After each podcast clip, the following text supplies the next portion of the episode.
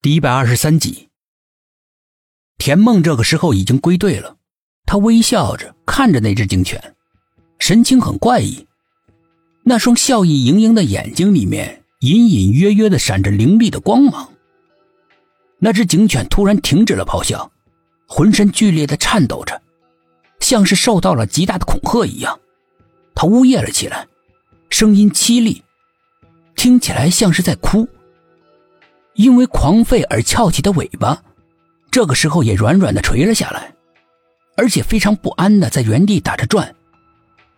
突然之间，他挣脱了绳索，迅速仓皇的逃跑了。薛品涵注视着警犬消失的背影，若有所思。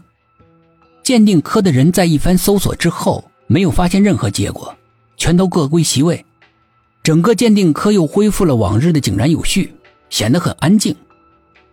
薛品涵他们一行人也准备离开，他们的脚步声在安静的走廊里面沉重而又纷杂的响起来，显得心事重重的。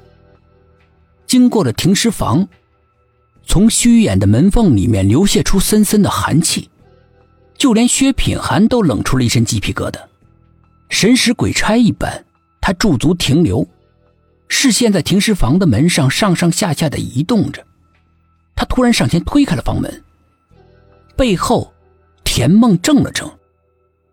苏应真紧盯着薛品涵的背影，神情复杂。停尸房里的一切随着门被推开，全都呈现在他们面前。两具尸体正安安静静的躺在各自的停尸床上。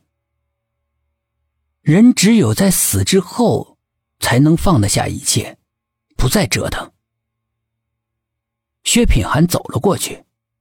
两只眼睛在房间里面缓缓的移动着，生怕遗漏了任何蛛丝马迹。最终，他的目光停留在保鲜尸体的冷柜上。冷藏柜里面有很多放尸体的抽屉，有一个抽屉没有关严，白白的冷气不断的从缝隙里面涌出来，即使人站在三步之外，也能感觉到那股彻骨的寒。薛品涵不由自主的打了个激灵。他停顿了一下，好像是在判断。紧接着，他猛地拉开了那个抽屉，一阵森冷的白气升了起来。背后的田梦发出了一声低低的惊呼。刺骨的白色寒雾慢慢的散去，显露出抽屉里面赫然躺着的毛叔。他已经死了。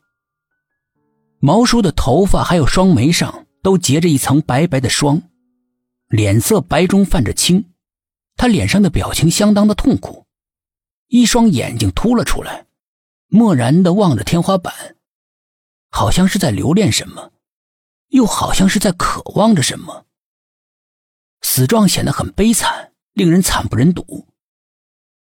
鉴定科以最快的速度鉴定出毛叔的死亡结果，他是死于外力扭断脖子。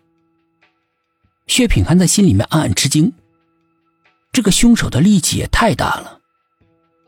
他的目光不由自主的落在了田梦身上，各种揣测涌上了心头。事情似乎是越来越棘手了。每当薛品涵以为找到一个突破点的时候，线索便戛然而止，一切都变成了镜中月、水中花，总有一股看不见的力量阻止他调查真相。